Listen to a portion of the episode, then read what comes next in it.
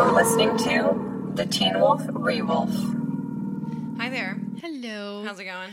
I am uh, tired today. Little little tired? A little tired. Ready for a nap, except that it is 8 o'clock in the evening. It sure is. so, ready for bed, maybe? I get that. Eventually. Yeah. How are you doing? It's a Monday. It's a Monday. But I was like one of two people who came into the office today, so I was like, I'm gonna be so productive. And I was for like half an hour. So Congratulations. Yeah. I too was productive for 15 minutes yeah. out of my whole day. That's enough. Am I fired? No? Okay, we're good. yeah. I, did I get the things done?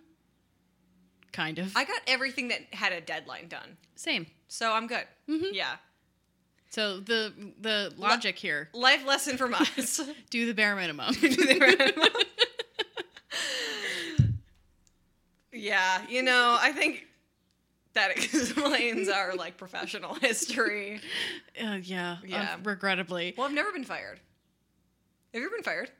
No, No, I mean I've been laid off. that doesn't count. Pew pew pew. No, I've never been fired. No, the the it, no the panini yeah, does not count. Absolutely no like job loss during the global pandemic counts. No, no, not at all. A Even if you were fired and not laid off. Yeah, it's been a while since we did a COVID update.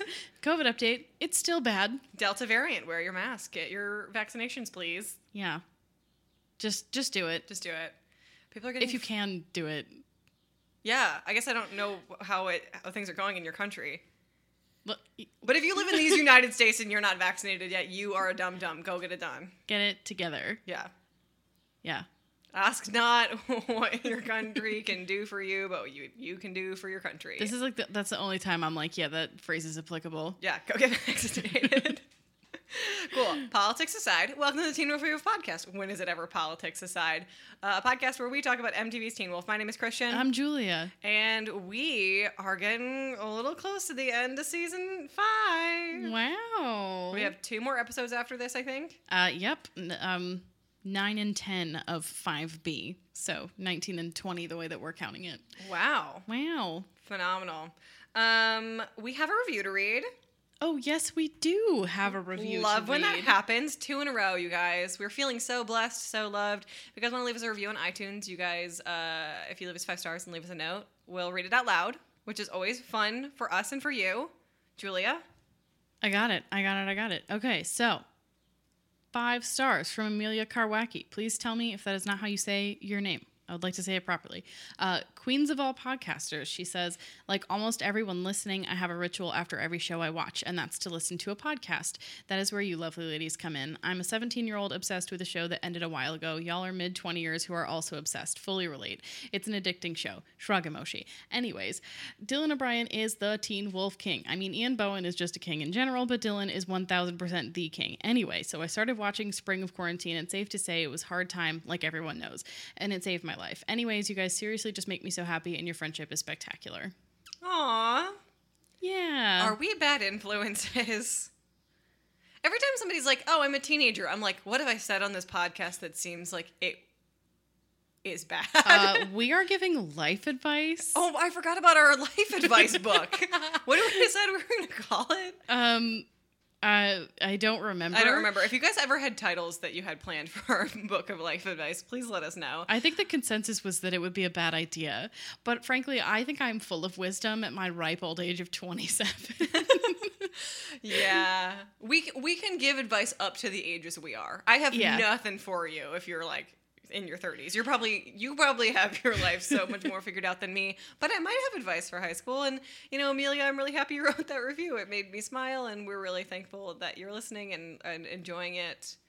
Um, and we're thankful for all of the Wolf Pack. yes, yes, we are. I also thank you for saying that we're both in our mid 20s because I'm now decidedly in my late 20s and I'm not handling it very well. No, no, no. So- I think mid is four to seven. Really? Yeah. Okay, so I've got another year in the clear. Yeah. Excellent.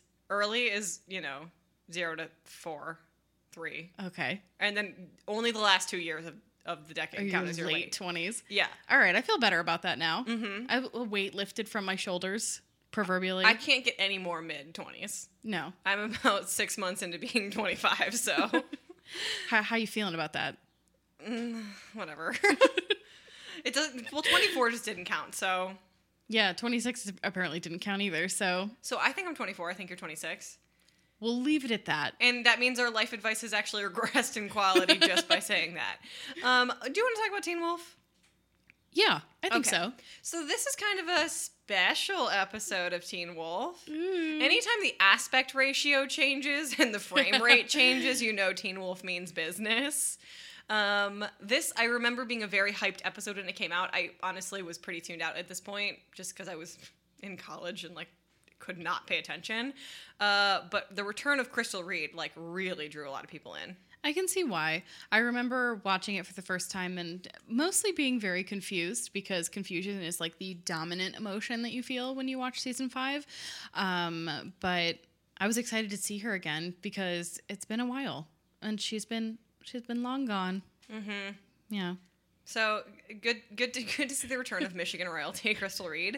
Um, I think we both have like oscillating thoughts on this episode. This episode being the maid of Gévaudan, 15, 18. Yes. 15, 18, 5, 18. wow. Imagine if there was 15 scenes of teen, seasons of Teen Wolf. Respectfully, I would tap out. Oh, we don't even want there to be a season 7. No. Which I know is a dramatic opinion for us to have, but I think it's done. Unless there was a spinoff. Unless there was a spinoff, yeah. If you didn't catch on to that from previous episodes, we are not part of the season seven crowd in any way. The amount of people who So. just unfollowed us. Click. Uh, anyway. Sorry. anyway, uh, yeah, I, you know, I think it's fun. I think it's you know probably the the strongest break of form that we see throughout all of Teen Wolf. Mhm. Um, definitely a good experiment. Let's do our sixty second recap and then decide whether or not it succeeded. Okay. I would also like to let everybody know really quickly that this was directed by uh, Joseph Genier. I think this is his only um, episode of Teen Wolf that he directs, but he's well known for being a producer of the Madea movies in particular. cool. Um, and it was written by Jeff Davis. So, the guy. Yeah. There were some. Jeffisms in here. I sometimes feel like Jeff gilds the lily a little bit. Well, sure. Yeah, it just gets a little flowery and like a little like I don't I don't know how well he kills his darlings. Which is Well, that I is a whole other episode of this podcast. I mean, I wouldn't either if I was running the show. so They're my darlings. They're it's my show. yeah. Um, unfortunately, I have to go first. And Yeah. I can only assume after my previous win that this will go real bad. well, in fairness, um, I ran out of room with like 10 minutes left in the episode to take my notes. So um, I don't think I'll do that well either. So we're just gonna do it. We're just gonna we're just gonna do it, and I'm gonna give you a minute to Okay. recap this episode starting right now. Okay, so two French soldiers are running through the rain during the French and Indian War, and they go into some house, and this lady's like, "No, there's a werewolf here, and there's British soldiers, and the werewolves attack." Um, and then they write this letter to uh, one of them has written a letter to his sister in France. Gerard is kind of telling this story to Lydia. Uh, Marie Jean is Crystal Reed. Ha la la. Uh, Chris tells Lydia that they think that she could be the one to stop the beast after Parrish leaves. Liam is really badly hurt, and then Hayden kisses him, and it like saves him or something. The French people in the tavern talk about the werewolf attack. Sebastian and Marcel return, and Marie Jean is like, "Yay, my brother!" But then also she's like leading the werewolf hunt, and she doesn't actually believe it's a werewolf. Um, meanwhile, the beast is still running around the school, and Lydia uh, asks why Sebastian didn't tell Marie Jean about the werewolf attack, and then it's later because she finds out that it was Sebastian after she poisons um, everybody in the tavern with. Uh, uh, mistletoe because she met this hunter who's like this is actually a werewolf and she's like finds out that it's not marcel it's sebastian meanwhile this is uh the beast is still running through the school and scott is fighting him in the library with like this whole audience and like basically reveals that he's a werewolf to everybody You got really far. Thanks. I kind of like decided that I had to tell the French story and then tell the real life story because the oscillation was um No, that makes sense to me. Yeah. um you were free to borrow that tactic. I don't know if it was the right one, but We'll we- see. That's not how I structured my notes, so It wasn't how I structured mine either, and that's where I really got lost. Just Okay. like trying to like fly by the seat of your pants and doing this is not it, you know. And yet I try every time. we have been doing this for two years as people keep reminding us and i'm like you'd think that we'd have a better system for the 60 second recap but it's just chaos every time Well, the funny thing is actually that we never decided like maybe we should just write out a summary. No. no no Please. That would make us seem prepared. It's part of the charm. Yes. Uh, and part of your charm is going to be doing way better than me in 60 second recap. You have a minute on the clock. On your mark, get set, go. Oh God!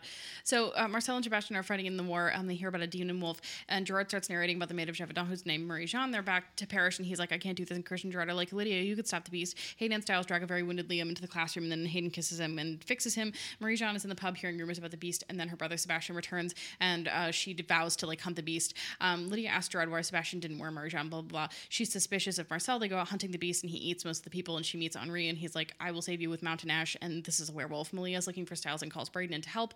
Um, Scott saves some girls, and then he gets like dragged out. Lydia figures out that there's something wrong, and Gerard's like, "You listen to the rest of the story." Um, Marie Jean goes to Henri and like figures out how to get to the beast. Um, she poisons all the drinks, and then realizes that it is Sebastian. After Marcel leads her to the cellar with all of the dead people, and then she's like, "I will hunt you until you die." But he's like, "I actually have no remorse whatsoever because I'm a demon." And then he taunts her, and he's like, "You won't kill me because we're family." And then um, they make a silver pike, and Scott and the beast are fighting, and it's really bad. And then um, Liam and Malia and Braeden up to chase it away. Oh, that is it, my friend. But you got so far. I'm so impressed. Do you want to wrap it up for us? Sure. Uh, let me just see where I left off. Um, it takes Marie Jean like three years to hunt and kill Sebastian, but she ends up getting him with the pike, and we learn that it was made of silver, wolfsbane, and mountain ash, and their family blood. And that's what finally kills him. Oh, and they make it under a full moon. So it's like every single werewolf tactic that there is.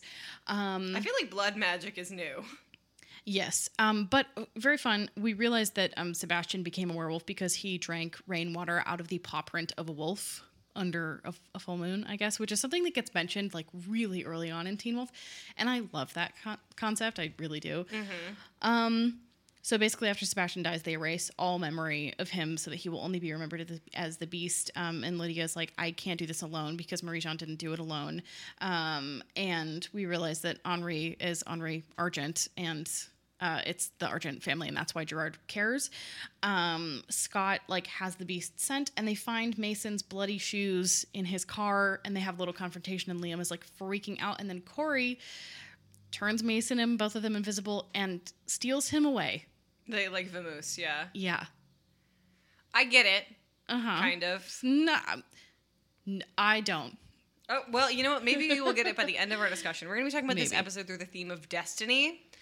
Um, a lot of people, you know, it's interesting. A lot of people think that this story is the like finality of their destiny and are trying to impose it on other people. A lot of people are rejecting their destiny. Um, where would you like to start? Should we start in France? Let's start in France. So Marie Jean, Allison. Allison. Crystal Reed. Uh, we just have to say it at the beginning. That French accent was just. I don't really understand why they asked her to do it. I, I was saying this to you before we started watching that they should have just let uh, everything that was going on in France be British accents because like that's what they do in Ever After. That's what they do in like every English speaking film that is set in France or Italy or whatever. You just get a British person to do it because it sounds quote unquote foreign. It sounds European, but Yeah. also it's English. Like, Yeah. yeah. Um it's at it like at one point it sounds Jamaican. Like it's just and that's it's really also not like on her because it's not like No. Crystal rejoined the cast being like, "Oh, I do an amazing French accent." no. Um, it was uh just they threw it at her. yeah, a poor poor planning on the episode's part because no one's accent sounded good. No. Yeah. Um, so it's interesting because Marie Jean is sort of, um, you know, aligned by the destiny to hunt down her brother, not only because they're family, but also because she is the best hunter in the town, you know? And that is part of a legacy that she has fulfilled. And so that is sort of a new des- like a sort of uh, destiny that is not new to her, but like, um, in the beginning of her life. And what's interesting to me is that that destiny then gets passed down through generations and generations and generations. Um, and you know, I can't impose uh, thoughts on a character who is in one episode, but part of me thinks I don't know if she would want that. No, I think that's a great point. Um, this is an aspect that I think could have been better explored if the entire episode had taken place in France, like in the flashback with Gerard narrating. But he talks about like Marie Jean being a skeptic um, and not being a believer. And then like she marries Henri, who has all of this knowledge, um, and she's the first hunter. And it like, I, I think there's this feeling that, you know, if you have that knowledge, you have to pass it down, but also like, not everybody can know about the supernatural so that destiny is kind of forced upon you and upon your uh, descendants because you have the knowledge to be able to um, stop suffering which is essentially what the werewolves cause. Um, and so like if if you have that knowledge and you have that power like it's almost an obligation Yeah. uh, rather than like some grand glorious destiny but part of what makes people chosen people is that they're quote unquote special Yeah. Well, I think this is a conversation that happens in Buffy.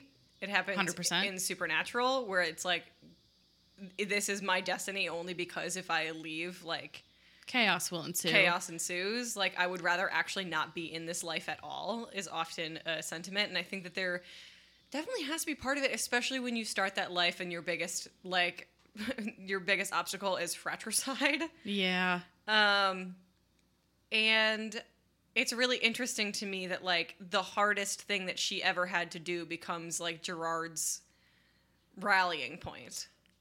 Yeah, it's so.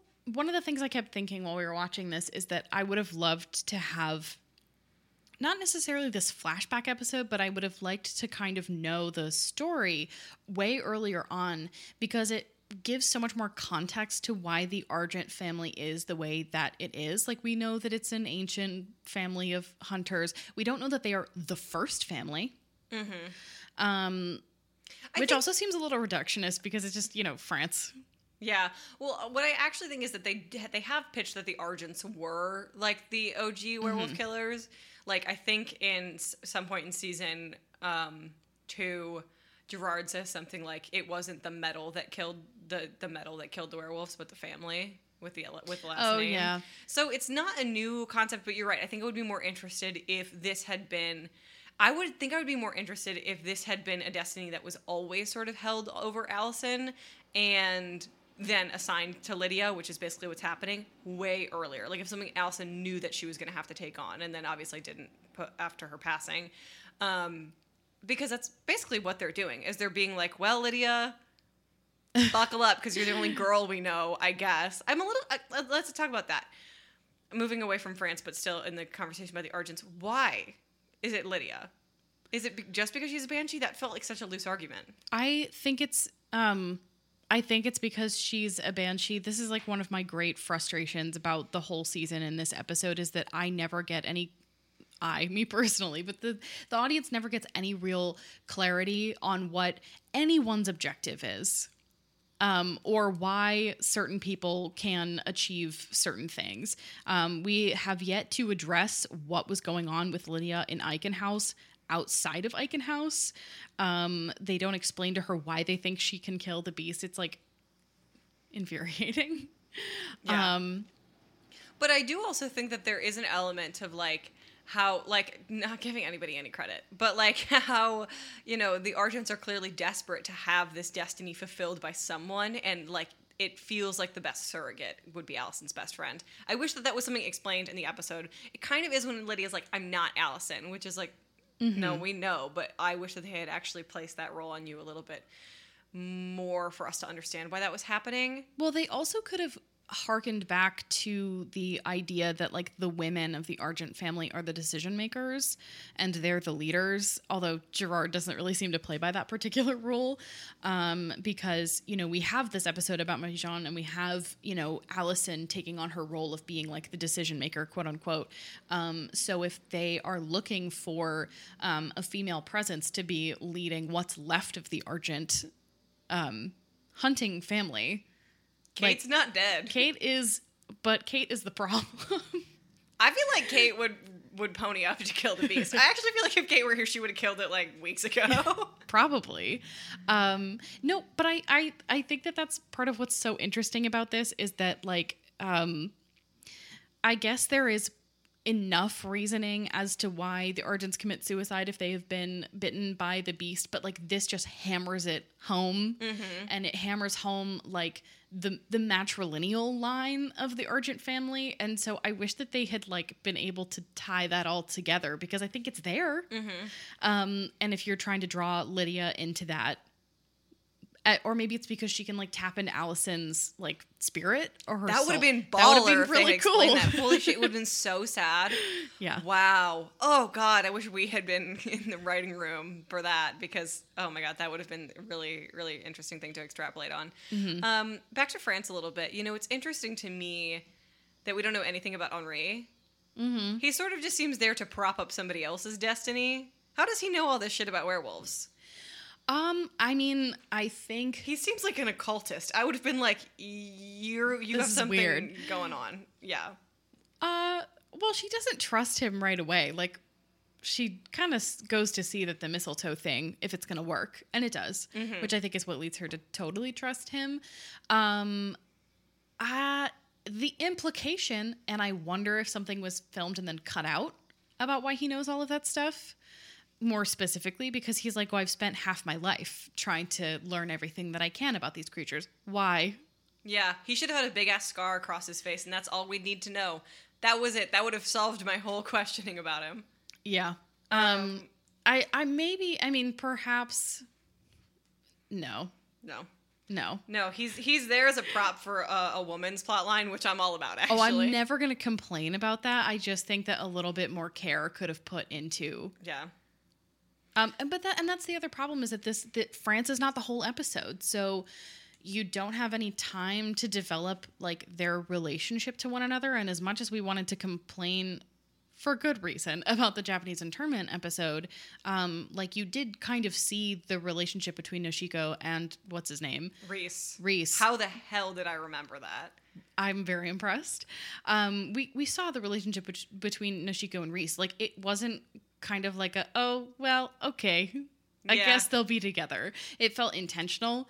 Um, so Yeah, it's just that that intent was having somebody fall in love with their captor, which I'm just not into. no, it's bad. But I'm just saying that like I could have had a, I Yeah, could have but had a that, drop that more. episode is the most like ready- Comparable. Yeah, Yeah. yeah.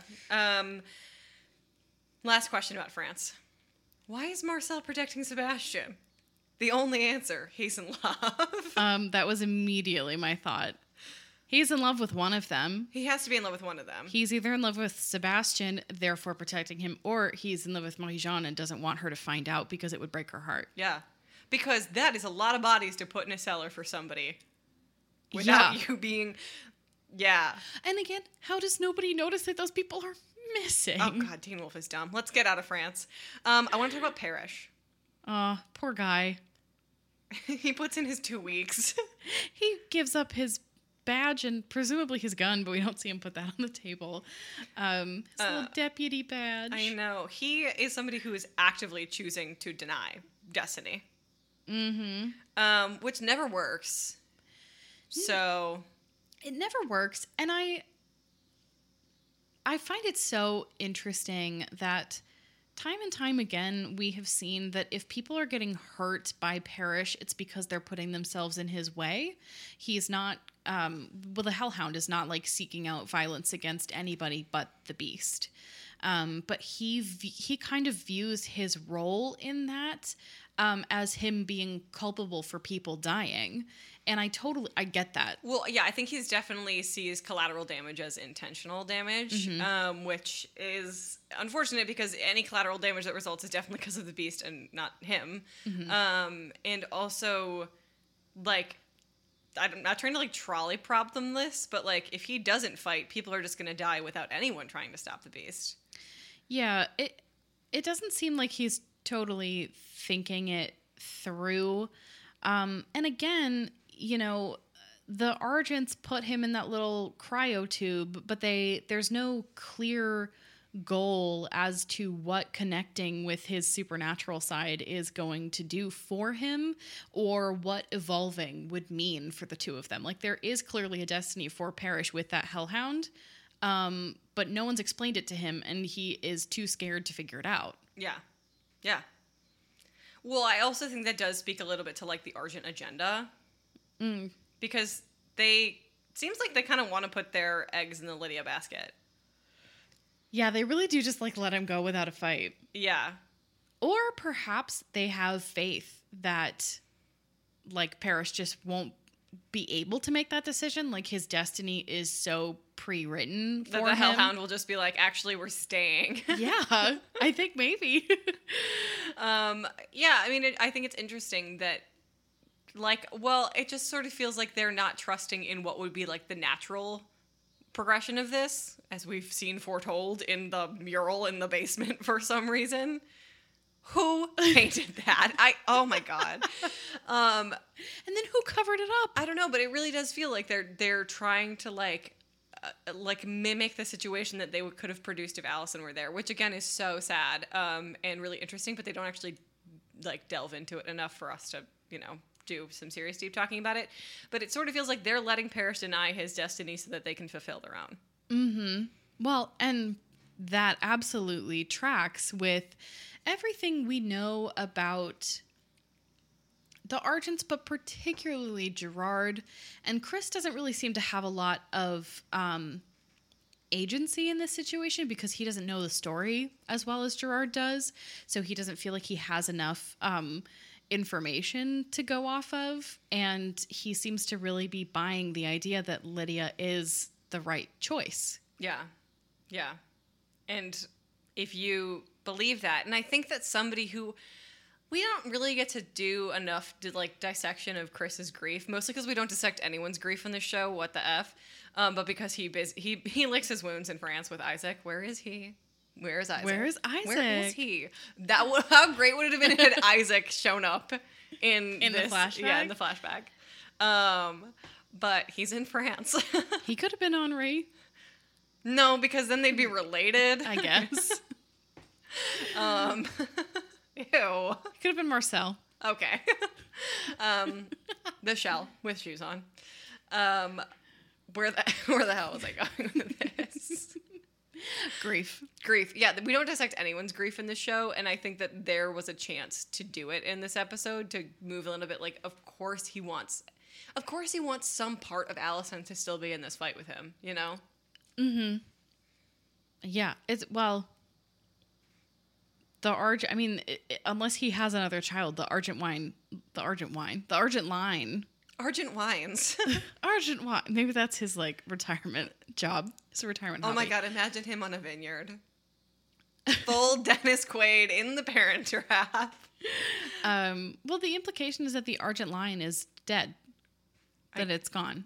Oh yeah. Um, I mean, like Gerard might have had siblings. We see a lot of other hunters at the beginning of the series, but we don't know how they're related. So, and we also know that I, I think it was Chris's brother who killed himself in the motel, right? Yeah. Or was it? Or was it?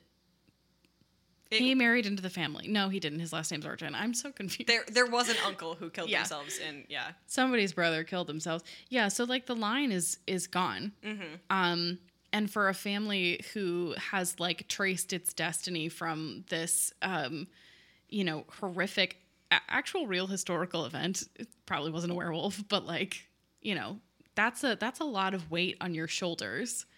Um, Have you said probably wasn't a werewolf because I think we need a little room for the imagination. No, I think you're right. Yeah. But I also think, you know, moving into Lydia's perspective, um, this doesn't have anything to do with me. No. and not only that, but like Lydia seems to understand her main takeaway from that story, which would not have been my main takeaway, um, is that Marie Jean wasn't doing any of that by herself. She had help from the barkeep and from Marcel and from Henri and like all of the townspeople who agreed to go out and hunt with her, even though they all died. Um, and Lydia understands because she was just saved. And oh, we could talk about her being in Eichen House. We could talk about her having just been rescued instead of pretending that it never happened um, or that it's like been months. It hasn't. I'm just thinking about how if they had gotten Lydia out in one episode, they could have done the Beast in the School and the France episode in two separate goes, and Yeah. we would have had honestly a more fulfilling end to the season just for the sake of getting more information. Um, Lydia knows that she uh, it hasn't fulfilled l- like any destiny that you could say she's had in the past couple of seasons by herself. It has always been through um, the assistance of the pack Yeah. and her like yes her own abilities play a part. And gerard even says that like marie jean was uh, under underestimated her abilities um, or doubted herself. And lydia certainly does do that but she seems to be able to understand what chris and um, gerard don't which is that she's not that she's nothing without the pack but she is so much stronger than she ever could be without them. Yeah. um, that's her destiny. It's not being alone Well, yeah, I also think that she knows that destiny is neither made nor taken on by any one person. Mm-hmm. Um, which, you know, I guess Marie Jean also understood, and they're sort of connecting through just like the decades. space-time of, yes, continuum through the spirit world. Um, and yeah, it's it's interesting to see to see just how uh, like firm destiny looks to the Argents and how um, more of a recommendation it looks like to the rest of of the pack. Um, I a little bit want to talk about Malia. She's not in a huge part of this episode, but frankly, she isn't somebody who is in like full oscillating uh, mode on what her destiny is because she's looking in both directions constantly, being like, "Do I kill my mom? Do I kill the beast? Do I kill my mom? Do I kill the beast?" And she's in full kill the beast mode at the moment because shit's hitting the fan. But she is also somebody who's like, I can't do this alone anymore. Like, I think it's really impressive and different from um, what Malia of the past to be like, I now depend on Braeden. Yeah, Malia of the past jumped would have jumped off the um, jeep to go find whatever was making that noise by herself, and Malia of now is like, we need Braeden's shotguns. Yeah. all of her shotguns, um, and she's like, she's looking for Stiles. She's looking for her person, that guy, that dude. That guy, that Stiles, you know what? At the end of the day, is just some guy, but he is the best some guy. He is. Uh, yeah, Malia. Um, I I mean, I think Malia feels like she can have it all with the help of her friends. She gets by with a little help from her friends. Pretty much. Werewolves can't get stoned, I don't think, but she would also maybe get high with a little help from her friends. Yeah, they can't do anything fun. God, like I'm not saying that that's the end all be all, but like I feel like kind of a formative part of like high school life. For some for some people. Not like smoke, not in, like Oh, smoking but, weed, like- like drinking and stuff. Yeah. yeah. Yeah. Not that we condone underage There drinking. no, we we certainly, certainly do don't. not. Back to our self-help book Don't underage drink. It without parental supervision.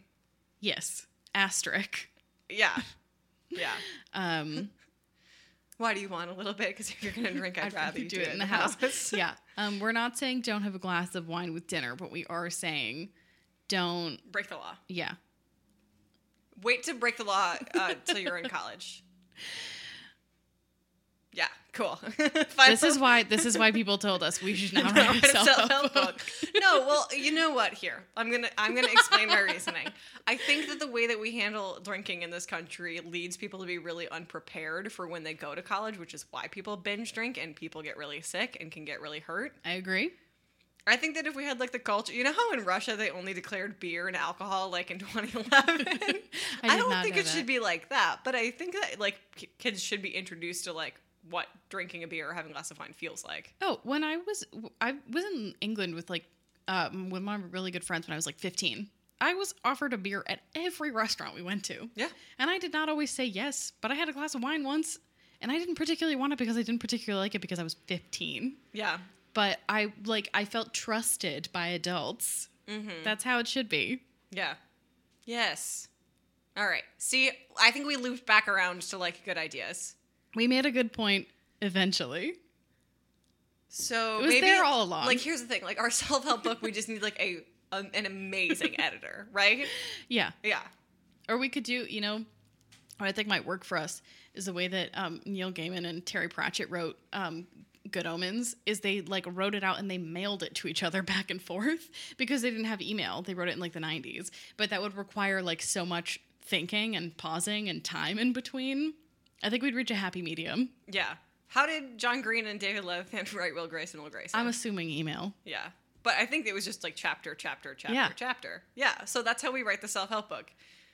Except we're roommates, so like it's really hard to hide when you're writing. Anyway, um, but yeah, like I just think it's interesting how Malia has been able to change what she feels like she needs to be doing at any given time. I don't think that she feels particularly destined by anything except for maybe having to kill her mom because that just feels like such a like Greek myth type of shit. Well, and she also knows that like that's going to go down on the full moon and oh, is it not the full moon? Okay, great. I focus on other things now. Yeah. Yeah. Yes. Um any thoughts on Scott and Liam? How does Liam Liam should be dying. Yeah. But How I is he walking? Yeah, he doesn't. It's really interesting to me because I think that sort of in the terms of destiny, Scott is like, I'm destined to be the last man fighting Mm-hmm. Always. always, and he's like, I didn't think I was gonna win. I just thought I was gonna be the last one to do it. And Liam is still his beta, so he's not gonna let that happen. He's like, that's my dad, so So back, off. Did I also try to kill him in this library? Maybe. But again, he's my dad, so Yeah, that poor library. Also, I miss the old library. Like the the library in Beacon Hills 1.0 in season 1 and 2 that like looks just a lot more like a shitty high school library. I'm like, yeah. Legit cannot remember, but I I'm sure you're right. Um yeah. Well, also Liam is experiencing a moment of destiny at the very end of this episode when he realizes that his best friend in the whole entire world is the beast. Yeah. Well, I, that moves into our conversation on Mason, who um is fulfilling the destiny of some like 18th century French psychopath, which is terrifying. He is completely out of control of anything that he could consider his own destiny. And he doesn't know, you know? And it's Corey is so quick to come in and save him because I think Corey looks at Scott and Liam and is like, oh, I think they're going to kill him. I think that's what they think is the only solution. So it does seem a little bit like, no, let's talk about this. But no, if I were Corey and I that's what I thought, because you just saw them fighting the beast and you keep seeing all of this crazy violence, especially from those two. Bye. Hasta la pasta. We're leaving. Yeah. Well, and I think um I want to take a moment to be like I think that Dylan Sprayberry is having a really great moment there. Um face acting wise. Oh, good. Like he's I mean, he is so shocked and he's so upset and he just watched Scott, his dad, get the shit pummeled out of him and like saved by the bell. Um and like he is so full of something in that moment and we never get a chance to see what it would morph into but everything that we know about liam i mean he might he might have just snapped so i i think you're right that corey corey saw something in the two of them and was like well that's not it Yep. um and but also i to your point you made this point the uh, in the last episode you think that corey knows that something's wrong Yeah. um which makes sense because he's like hanging out kind of waiting for that to happen yeah. um and Waiting for that other bloody size 10 shoe to drop. Uh, Again, uh, everybody has more than one pair of shoe. yeah and um If you don't, uh, send me your Venmo. I'll get you a new pair. I wish, yeah, I wish that we like knew what the process of unbecoming the beast was like for Mason. I really actually liked um, when Marie Jean like you know he gets impaled on the pike and the mist like kind of dissolves around him and he's just a man again. Um, I kind of I liked that. Um, I I liked seeing him become undone, and I would like to see that happening to Mason. Um, and understanding why he doesn't remember things. Yeah, yeah. I'll I, I, I'll have the fugue state with a canema. Yeah, Um, shall we move into Q's nose? let's do it. Uh, do you have any questions? No, Girl, me neither. no, I it's not worth my time to ask questions about this episode. no. Do you have any observations? Yeah, um, I think that it's really funny that the beast opens the door of the library with his hands. Like he could have just busted through them, but no, he just like pushes them open. That is the where part of the wolf. I I suppose so. Um, I the oh the wigs in France Horrible, terrible, awful wigs. horrific. Um, ah la la la la la. The yeah, the library, the poor library. Liam, um, it literally looks like Liam's intestines are falling out when they pull him through the doors. I so wrote he's- kissing the pain away type of bullshit because like that wor- that trope worked once and it was because it was a psychological injury and it happened between Stiles and Lydia who at that point like you are so rooting for them even though they're not in any way close to getting together. Mhm. It is so well done. Like I am just like, what? He also magically has a new shirt. Like it's just they they're not they're not paying attention. No. And like even injuries that like are, you know, when you're in the full, full pack like power healing stuff, does it doesn't heal that fast. Um well we I'm thinking about the world's stickiest sex scene right now. the world's stickiest sex scene, the bus episode right before Motel California. Which I know that like Scott's not letting himself heal in that episode, but like we But have seen still. so many injuries that just don't recover fast enough. Yeah. Especially in this season. Yeah, that was dumb. Um, I think this I think this episode came way too late in the season, um, and this is not a question that I'm ever going to get an answer to. So I, I'm not going to pose it as a question, but I really like. Um, Sebastian is really just like, uh, I kill children, yes, and like He's so cavalier. And he's just like, it's just who I am. And I was like, I would appreciate some nuance. Well, Especially since this whole show was set up to pitch nuance of yeah. If he was just a psych- well, if he was just a psychopath, I would have liked him to have been a psychopath always. Like you know, Peter uh, was is, was crazy outside of alphadom. True. Well, it kind of it makes me wonder like when you get bitten um by a werewolf, you know, you know who did that to you. Like you can cut- you can trace your werewolf lineage, but he does he drinks out of the paw print. Um which as I said, I really like as a concept, but like does that automatically make you evil? I, I don't know. I don't there's- know. No, like he is so like loving in his like love in Yeah. his like His love, love letters. letter? His letters. Okay, we do have to talk about how they had a really weird relationship. Like scene one between the two of them, I was like Folgers Christmas commercial. A commercial I can't believe you're still talking about. when it stops applying to Teen Wolf. Um, if you listener are not chronically online and you have never seen the Folgers coffee commercial, you just have to Google it because Google know will know exactly what you're talking about. There was like a, a, An oral an oral history. history of it that came out. No, but their relationship like really did not strike me as brother and sister. And the funniest fucking thing is that it like did not have to be a brother sister relationship at all in the episode. It's like written weirdly romantically, and it really made me uncomfy.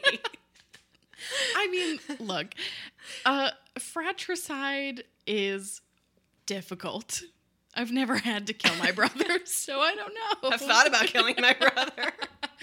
um like i would imagine it's very very difficult so i don't i don't mind the idea that it's like her family member you know and that's part of the reason where he's like you won't kill me we're family um yeah but, yeah it's but like, literally, there's almost no difference if he was just like, "You won't kill me, you love me." yeah um like their reunion hug is just it's so uncomfortable Everybody listening is like, "This is not where I thought the episode was going." Well, sorry, it was weird, and we're pointing it out. That's what we do.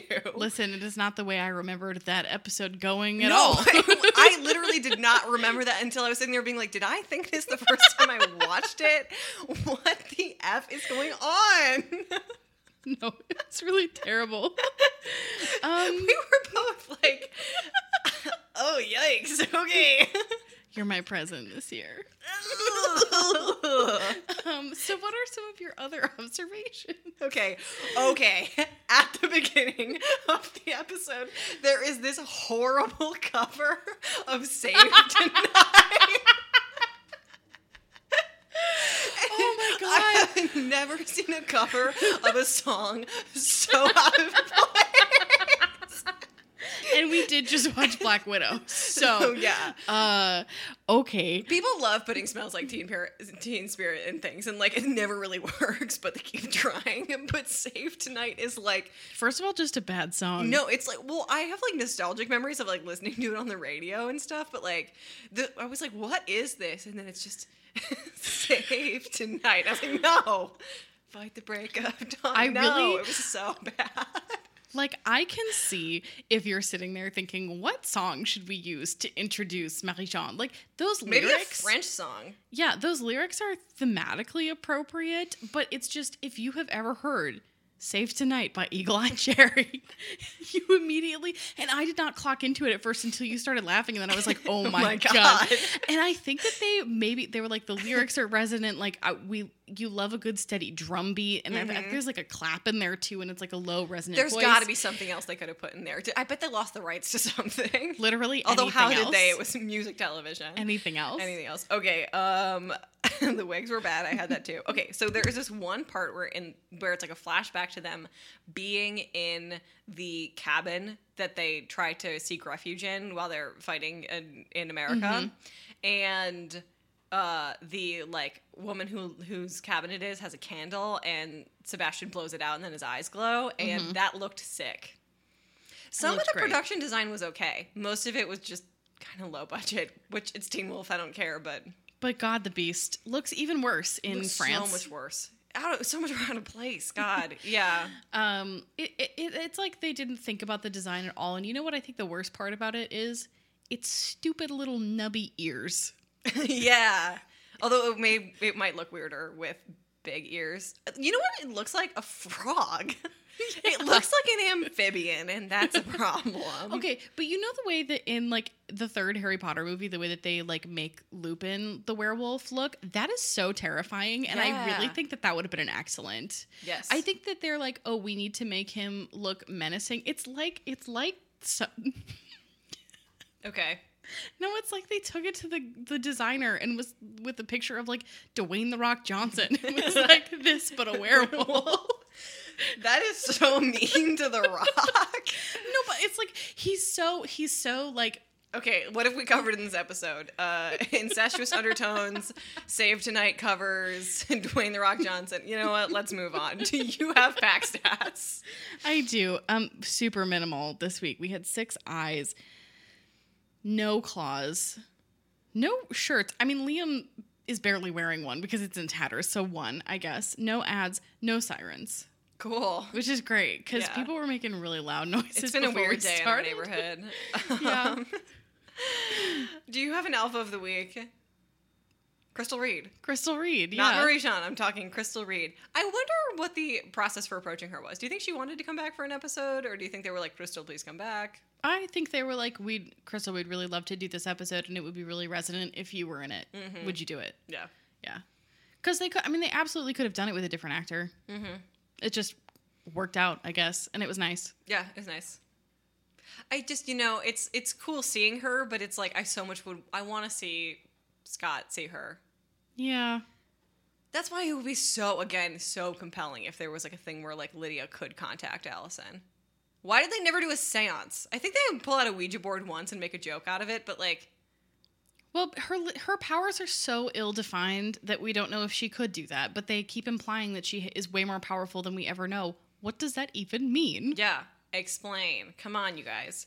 Um, explain. I think that wraps it up after what is um, sure to be one of our more chaotic episodes. Uh, if you liked this episode, please leave us a review on iTunes. If you leave us five stars and leave us a review, we read it out loud and then comment on it. You can decide whether or not that's a good thing or a bad thing. Self help book coming soon. Uh, if you really liked this episode, you guys can buy us a coffee, ko fi.com forward slash Teen Wolf Rewolf, or buy one of our stickers. Those links are both in the bios of all of our socials. Um, Twitter is at Teen Wolf underscore Rewolf. Instagram is the same. Tumblr, Teen Wolf Rewolf. And our Facebook group is Teen Wolf Rewolf Podcast. Come join them, join, share the memes, hang out with us. Other than that, um, we might have a varied posti- posting schedule next week. I'm sure a lot of you guys are still catching up on this season, so I think that's okay. But we'll keep you posted, and we hope you have a wolf of a week. Ah, Ah, woo!